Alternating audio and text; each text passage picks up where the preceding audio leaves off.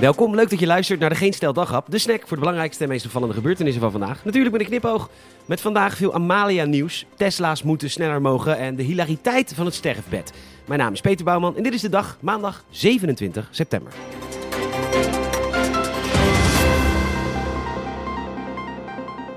Veel Amalia-nieuws vandaag. Dat is natuurlijk uw toekomstige vorstin. Ten eerste goed nieuws, want ze heeft er zelf nog niks over gezegd. Maar het heeft de VVD behaagd dat ze lesbienne mag zijn, mocht ze dat zijn. En heel eerlijk, dat zou fantastisch zijn. Een vorstin die scharend en gummend door het leven gaat, zijn we eindelijk weer een keer voorloper op iets. Nou ja, hoe de troonopvolging dan zou gaan? Nou ja, simpel. Je vraagt wat zaad bij een anonieme royal. Uiteindelijk zijn ze toch allemaal wel familie van elkaar.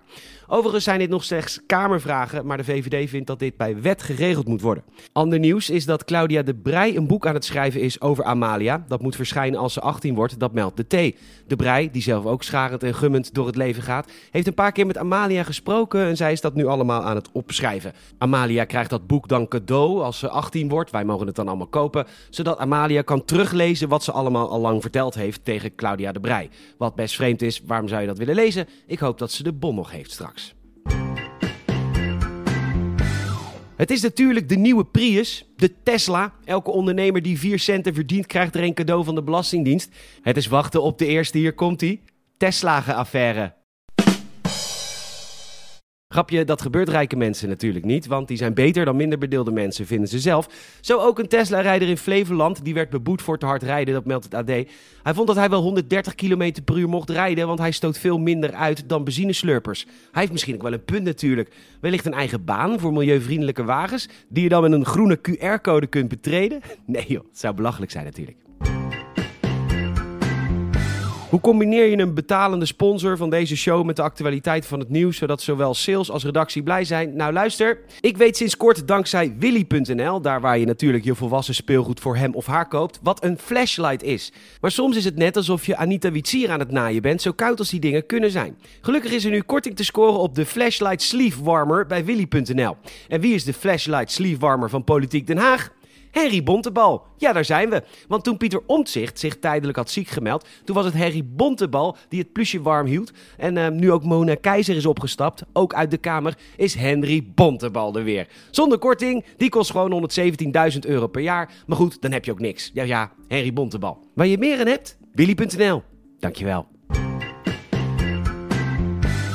Vreselijk verhaal hoor, van Ad Cora in het Algemeen Dagblad. Zij waren lekker op vakantie op Kreta, waren net een dag geleden uit de Corendon gestapt. Ad had net zijn ontbijt naar binnen gewerkt, is daar opeens die vervelende aardbeving. Er klonk luid gegeel, alles was aan het schudden, net of dat een bom ontplofte, echt flink heftig hoor, aldus Ad. Ik lag daar gewoon in mijn zwembroekie, ik had verder alleen maar mijn zonnebril op. Wat een gedoe hè, ja zo maak je nog eens wat mee.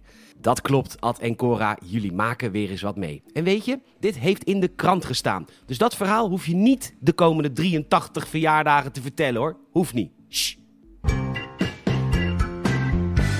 Het is potentieel een van de meest hilarische momenten uit iemands leven. En ik kan er dan ook bijna niet op wachten. Mijn sterfbed. Want op je sterfbed kun je letterlijk alles zeggen wat je wilt. En die persoon die dat aanhoort, moet dat dan ook echt doen. Want ja, je gaat immers dood en dat is wel echt een ding, schijnt. Lieverd, wil je me alsjeblieft... Oh, sorry, sterfbed. Eh, uh, lieverd, wil je me alsjeblieft beloven dat als ik er niet meer ben, dat je elke dag naar mijn graf komt in de kleding die je droeg op de dag dat wij elkaar voor het eerst ontmoeten, met een verse witte roos die je dan afgesneden in een vaas doet, waarna je ons favoriete lied zingt, Adje voor de sfeer van René Karst.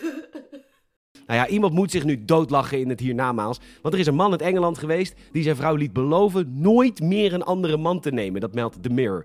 Hij lag op zijn sterfbed en zijn twee jonge kinderen waren erbij. Ja, en die, die vrouw die denkt nu natuurlijk dat het echt was. En, maar ja, ze kan het ook niet extra keer vragen, want de man is dood. Hilarisch, man aan.